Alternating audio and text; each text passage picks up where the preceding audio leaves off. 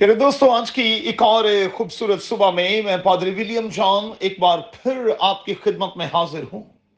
آئیے، خدا کے کلام کی عظیم سچائیوں میں ایک قدم اور آگے بڑھیں۔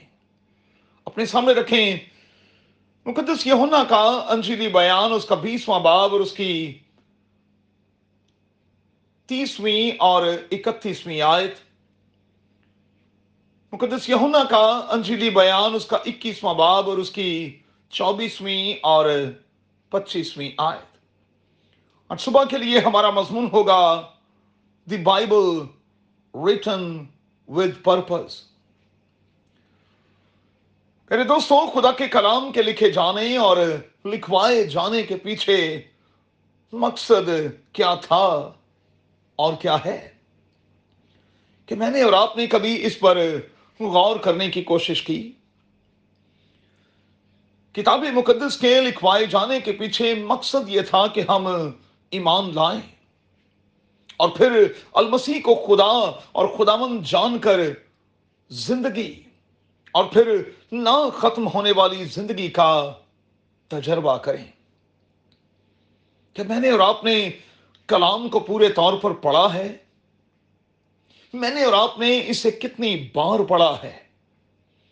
اگر کلام نہیں پڑھا تو میں معذرت کے ساتھ کہوں گا، پڑھائی کا کیا فائدہ؟ یاد رکھیں، رومیو کے خط کے پندرہویں باپ کی دوسری آیت کے مطابق یہ تمام باتیں میرے اور آپ کے لیے لکھوائی گئی ہیں۔ یہ باتیں اس لیے لکھوائی گئی ہیں کہ ہم خبردار ہوں۔ پہلا کرنتھیوں دسواں باب اور اس کی گیارہویں اور بارہویں آیت۔ اور یہ اس لیے لکھوائی گئی ہیں کہ ہم نصیحت پذیر ہوں اور پھر کسی بھی طور پر گر نہ پڑیں۔ یہ اس لیے لکھوائی گئی ہے کہ ہم خداون کی آزمائش نہ کریں۔ جیسے ماضی میں لوگوں نے کی اور پھر وہ مارے گئے۔